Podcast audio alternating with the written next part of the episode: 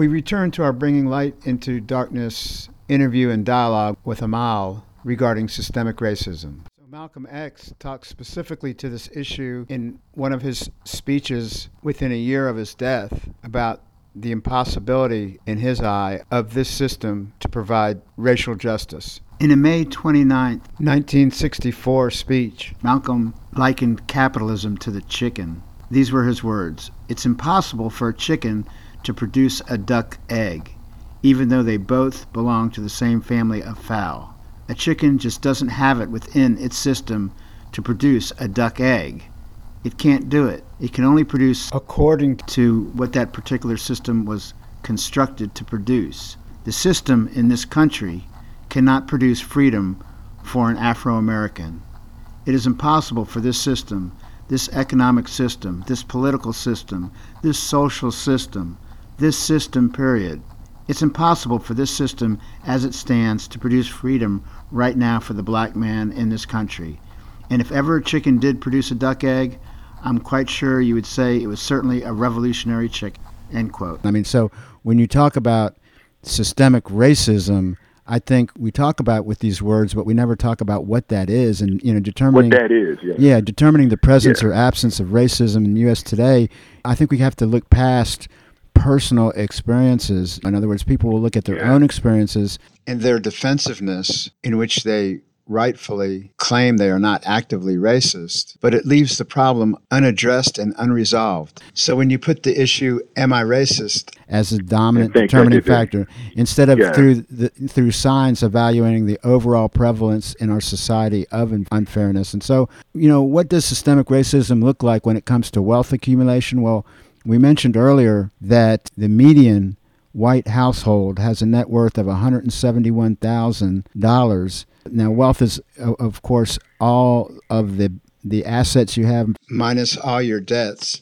and that $171,000 is 10 times the net worth of a median black household, which is $17,100. This is according to uh, the December 2020 report by Brookings Institute. They cited the Federal Survey of Consumer Finances in 2016. So this is a huge disparity, and our whole, you know, freedom to buy things and to insulate you from illness and all of that is predicated on wealth and in insurance. Let me let me just go on with a couple of other things because I think it's important. What does systemic racism look like when it comes to education? Well, guess what? The education gap between whites and blacks has been closing for some time now, but the wealth gap Has not budged in a parallel way. in 2015, and this is according to Darrick Hamilton and William Darity's work, Dr. Darity and Dr. Hamilton, along with Ann Price and Vishnu Sridharan and Rebecca Tippett in a compilation of studies whose results were revealed in their article Umbrellas Don't Make It Rain Why Studying is Not Enough for Black Americans. This is April 2015. and it's in 2015, and that was Obama's last year in office.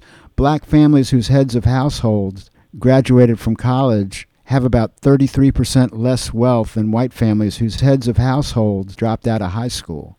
Mm. So that's what systemic racism is. You know, don't tell me Yeah. you have to get educated and everything will be fine. Well, there there's a showing that the education Doesn't make a significant dent into wealth disparity. That's because of systemic racism. when it comes to the wealth ownership, I think we've already kind of talked about that a little bit, but what does systemic racism look when it comes to access to housing? Well, here's a 2016 article. by Amanda Kolson Hurley entitled The Problem of Resegregation in Suburbia. It was published by City Lab on February 15th, 2016. that documented a black family that earns $157,000 per year is less likely to qualify for a prime loan than a white family earning $40,000. That's only 25% of 160,000, right? Wow. And, and so, which means white families can borrow heavily at favorable rates, while black families Yeah. are far less likely to get any type of mortgage rate, and, and, and they're paying higher mortgage rates, even though they're more secure. and less at risk financially. So, This is just another example of modern day discrimination, a form of discrimination that has replaced the forms of discrimination before. Here's another. and then I want you to speak to all of these together, is the criminal justice system and incarceration rates. You know, you may argue that crime results in incarceration. So just stop doing crime and you, you won't have so many blacks in jail.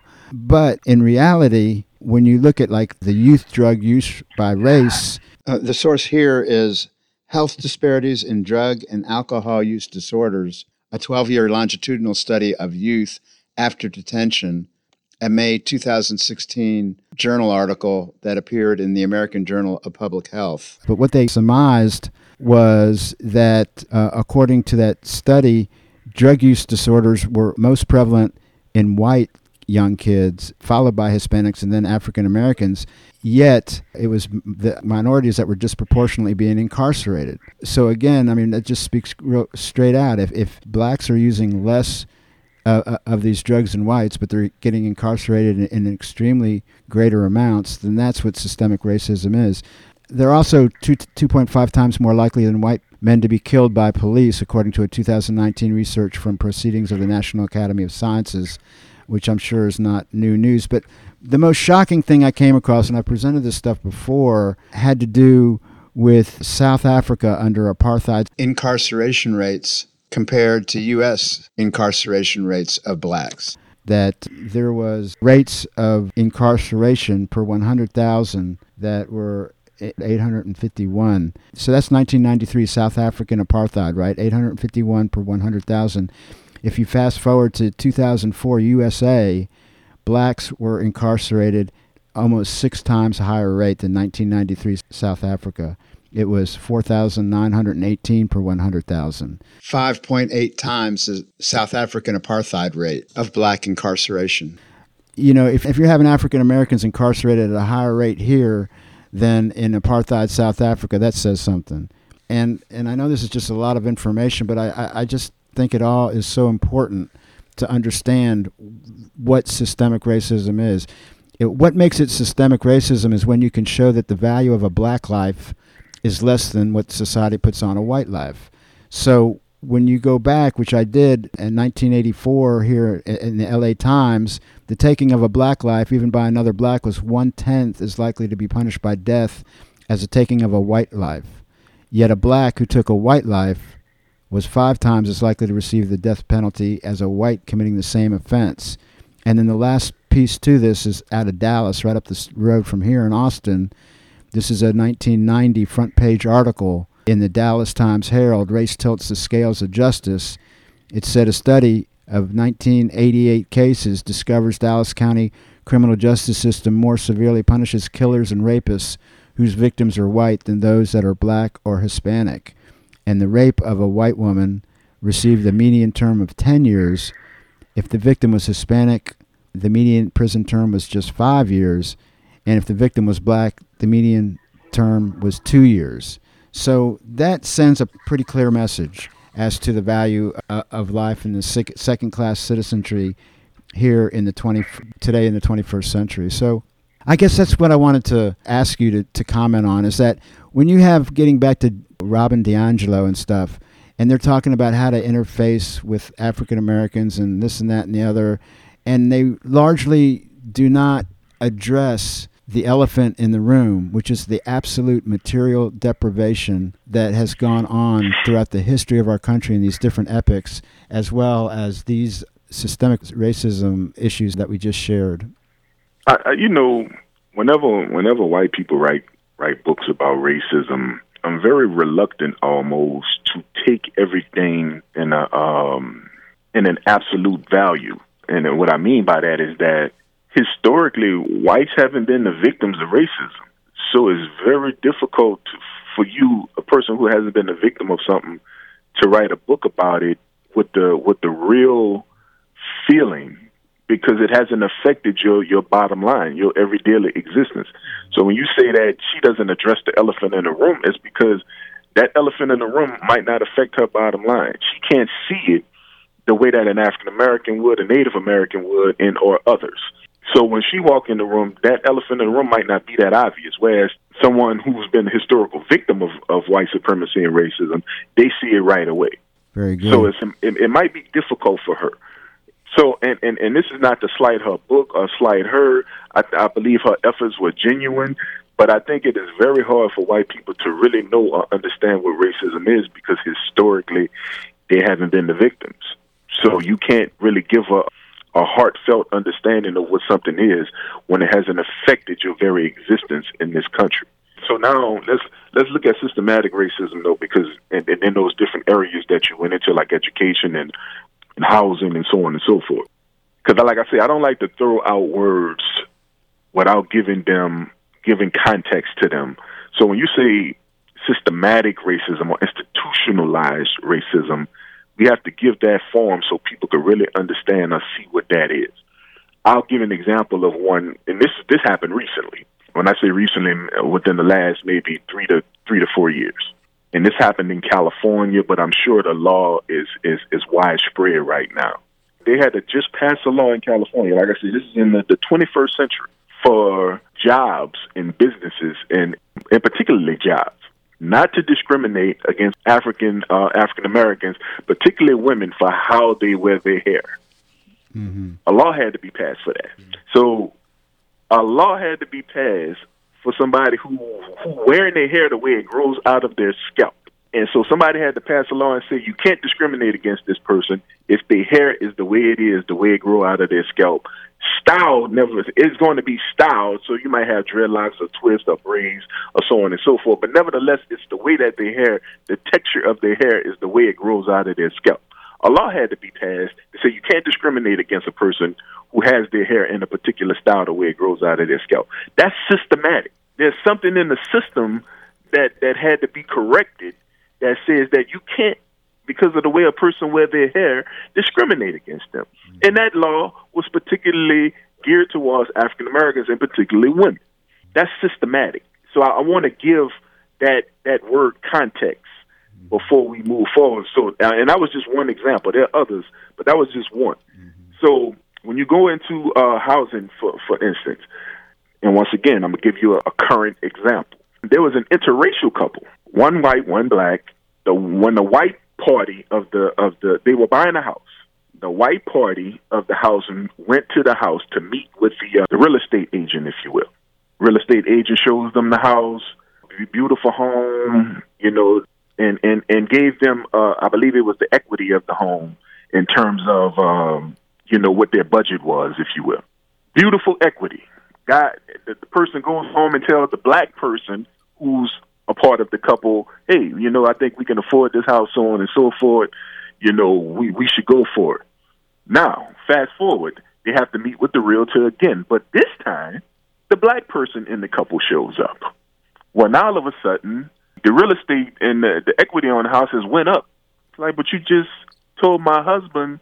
I believe the I believe the, the the white person was the was the was the male in the in the in the, in the relationship. Say, so, but you told my husband that the equity was uh, the the was was at at a particular rate. Now it's gone up within the last few days. What happened? What went? What was different? What the white person who was the realtor did not know is that they were meeting with the, the black party and the couple, but not knowing that the relate that, that it was an interracial relationship. Now, why why did the equity change when the black person shows up? Mm-hmm. You see, so this is this is once again goes into the the, the systematic racism that that we have to experience. So I, I know a lot of people might think, well, that was an interracial couple. It doesn't matter. It was just the principle of the fact that when the when the when the when the black person shows up, things change. They're not the same as when the when the white person was there. What caused the change within a, within a short period of time? So let's go into education now. Well, let's be honest. We know education historically has never how shall I say, wavered in favor or in the direction of the African American. This is why we had to build our own schools, build our own institutions, because we were kept out of whites, systematically kept out of whites. It was the law. Mm-hmm. And so when you move that forward, what happens? Now you look at the schools now that are that are in the, in the city, and they're they're depleting, and and and this is goes back to I'm, I'm gonna use myself as an example. Had I not took it upon myself to educate myself, being inspired by Malcolm X to read. Where would I be in life had I not took that initiative? Because the public school education that I was receiving was to use to use the language of the street, it was whack. Why? Because we didn't have computers. The books that we use, and this is in the 1990s, so this is not that long ago. the books that we use and were hand me downs from the from the from some of the white schools in in the city of New Orleans. We had one of the poorest edu- educational system, public school educations, educational systems in the entire country. I think we were only second to Mississippi at a certain point in time. I, I'm, I'm not sure how how that's changed in 2021, but at that time when I was in school, we were only second to Mississippi in, in terms of public school education. So if I didn't take it upon myself to educate myself by going to the library, by, by putting forth extra effort to read, and I relied purely on the education that I was getting out of the public school system, trusting that they were giving me a quality education, as the old folks would say, I'd be dumb as a box of rocks right now. Take it upon myself to educate myself. The, but let me let me let me hit the prison system right. Yeah, go for it. Go for it. Let me let me hit the, the, yeah. the, prison system right because this goes this goes back to what you were talking about with the with the leasing, uh, the private leasing of people. You know, convict, uh, leasing, convict leasing, convict leasing, convict leasing. So when and I, th- I highly recommend that people see this PBS documentary called "Slavery by Another Name." It's it's it was on PBS. I'm sure you should be able to pull it up on YouTube or something, but it's called "Slavery by Another Name." There's also a book to accompany this particular documentary, but the documentary will give you a visual of the things that were happening and how they were imprisoning black men at, at alarming rates. And like you said, it was it was almost like death camps because if you die, you know, you'd just be replaced with somebody else. You were expendable, and to for lack of another way of saying it. But now you have private prison, and I'll never forget Reverend Al Sharpton said, you know, you don't build hotels without expecting occupants. Mm-hmm. So you had all of these private prisons popping up over everywhere. Who's going to fill them? Who's going to fill them? Because the the the crack cocaine and, and marijuana laws in this country, you know, disproportionately affected African American and Hispanic males who who are filling up these prisons, both private and non-private prisons. Right, and it, that also goes back to the issue when you look at these surveys that are fairly accurate on use rates between Anglo's and African Americans. If yeah. you know, you would you would see that the uh, they're practically identical. They're practically identical, yet the you're the, the sentences of them is, is where the difference. Right, but the disproportional yeah. number of blacks getting arrested, though. Yeah. You know, when you were talking to, I mean, I think it's really well put what you were saying. I mean, because the the other thing that really occurs to me, and hopefully people are getting from the show is with this everyone is lashing back at critical race theory. You know, the idea of teaching real yeah. history is like so yeah. alarming because if people know this history, then they'll know yeah. that you know slavery was replaced by Jim Crow and the the, the mm-hmm. convict leasing, and every step of the way, African Americans had both their hands tied behind their back trying to make a living and trying and, to make a living. And and then that you had people like even President Obama insinuating, you know, basically that there was a lack of personal responsibility that was a major thing. No, I mean yeah. the overwhelming common denominator is these different forms of modern day discrimination that we just went through.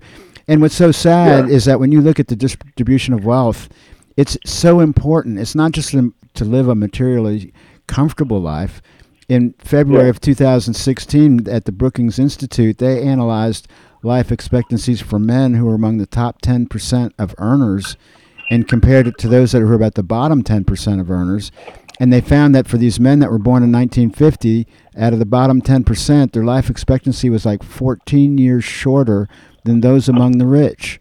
So when we talk yeah. about these disparities, it's you're robbing lives, your life, years yeah. of lives. We know what went on in the uh, the whole COVID deal. How most of the yeah. people that were in the most dangerous jobs that to contract COVID were African Americans. That they disproportionately live in much more congested areas and, and, and those types of things that and so as a result you have this health pandemic disproportionately harming African American and poor people much more than those that can work from home and are of predominantly greater Anglo ethnicity. Again, this is what systemic racism looks like. The last thing that I just wanted to share and ask you to comment on that I think really speaks to the issue of the quality of our uh, and the character of our nation is this study that I've shared on the air at least once before, but I just want to repeat it. It's from an article called Black Men Survive Longer in Prison Than Out. and it's it was an article that was published back in July 14th of 2011. The study was published in the Annals of Ep- Epidemiology.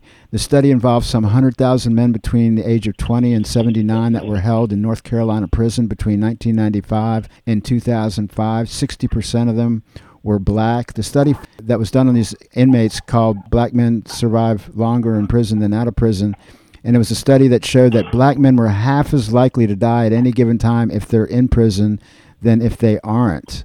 Wow. In, in other words, that's the type of average lifestyle and, and material living situations that African Americans have in this country, that they have a longer life expectancy if they're in jail than if they're in the free world. And if they're in the free world, yeah. Yeah. So, and that's 21st century. And, and, Yeah. that, and that's yet we have all of these people and many of them are African American that are so acculturated in, into this deal that we've come so Mhm. far.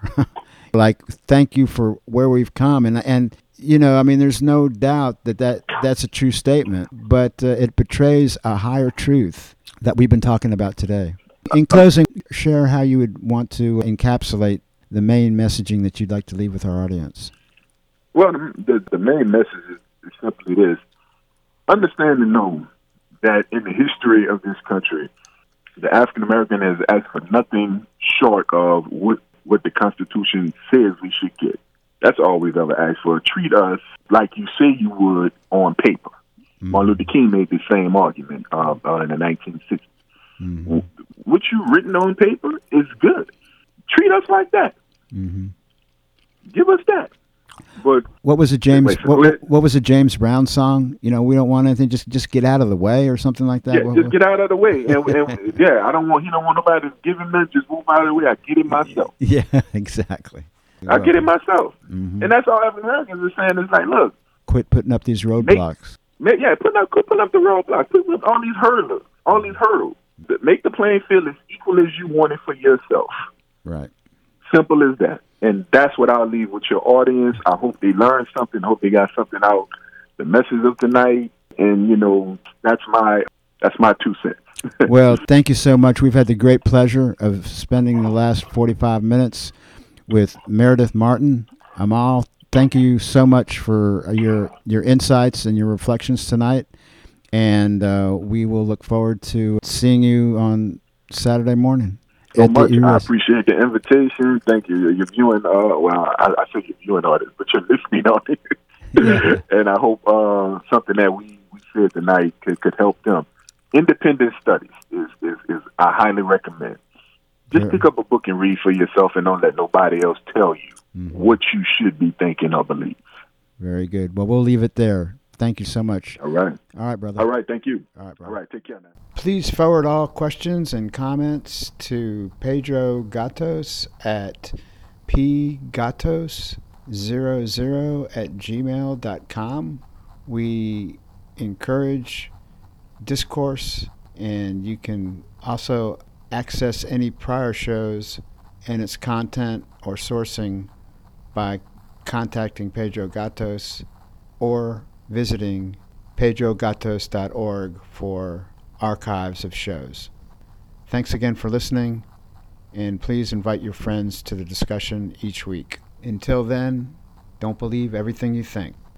Also, just wanted to remind all listeners that we are celebrating American Disability Act month here at Co op Radio and encourage you to do some research and find out more about this act and the millions of people that are impacted by disabilities but persevere as great examples for the rest of us. Okay, we'll see everybody next week. Stay tuned for some overnight music, but you'll have to switch on over to koop.org. But first, as we do at the end of every Bringing Light into Darkness show, we take you out with Land of Naivety.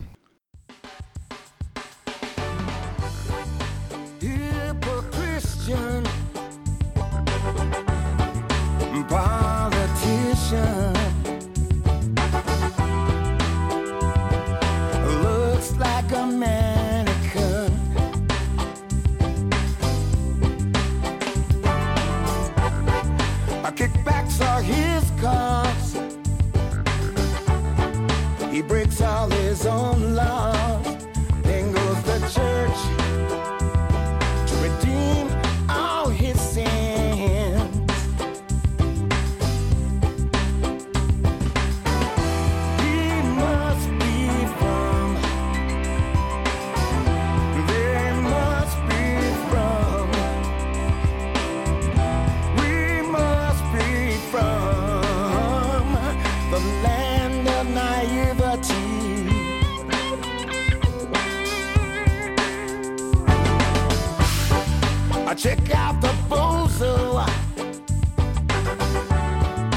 Talk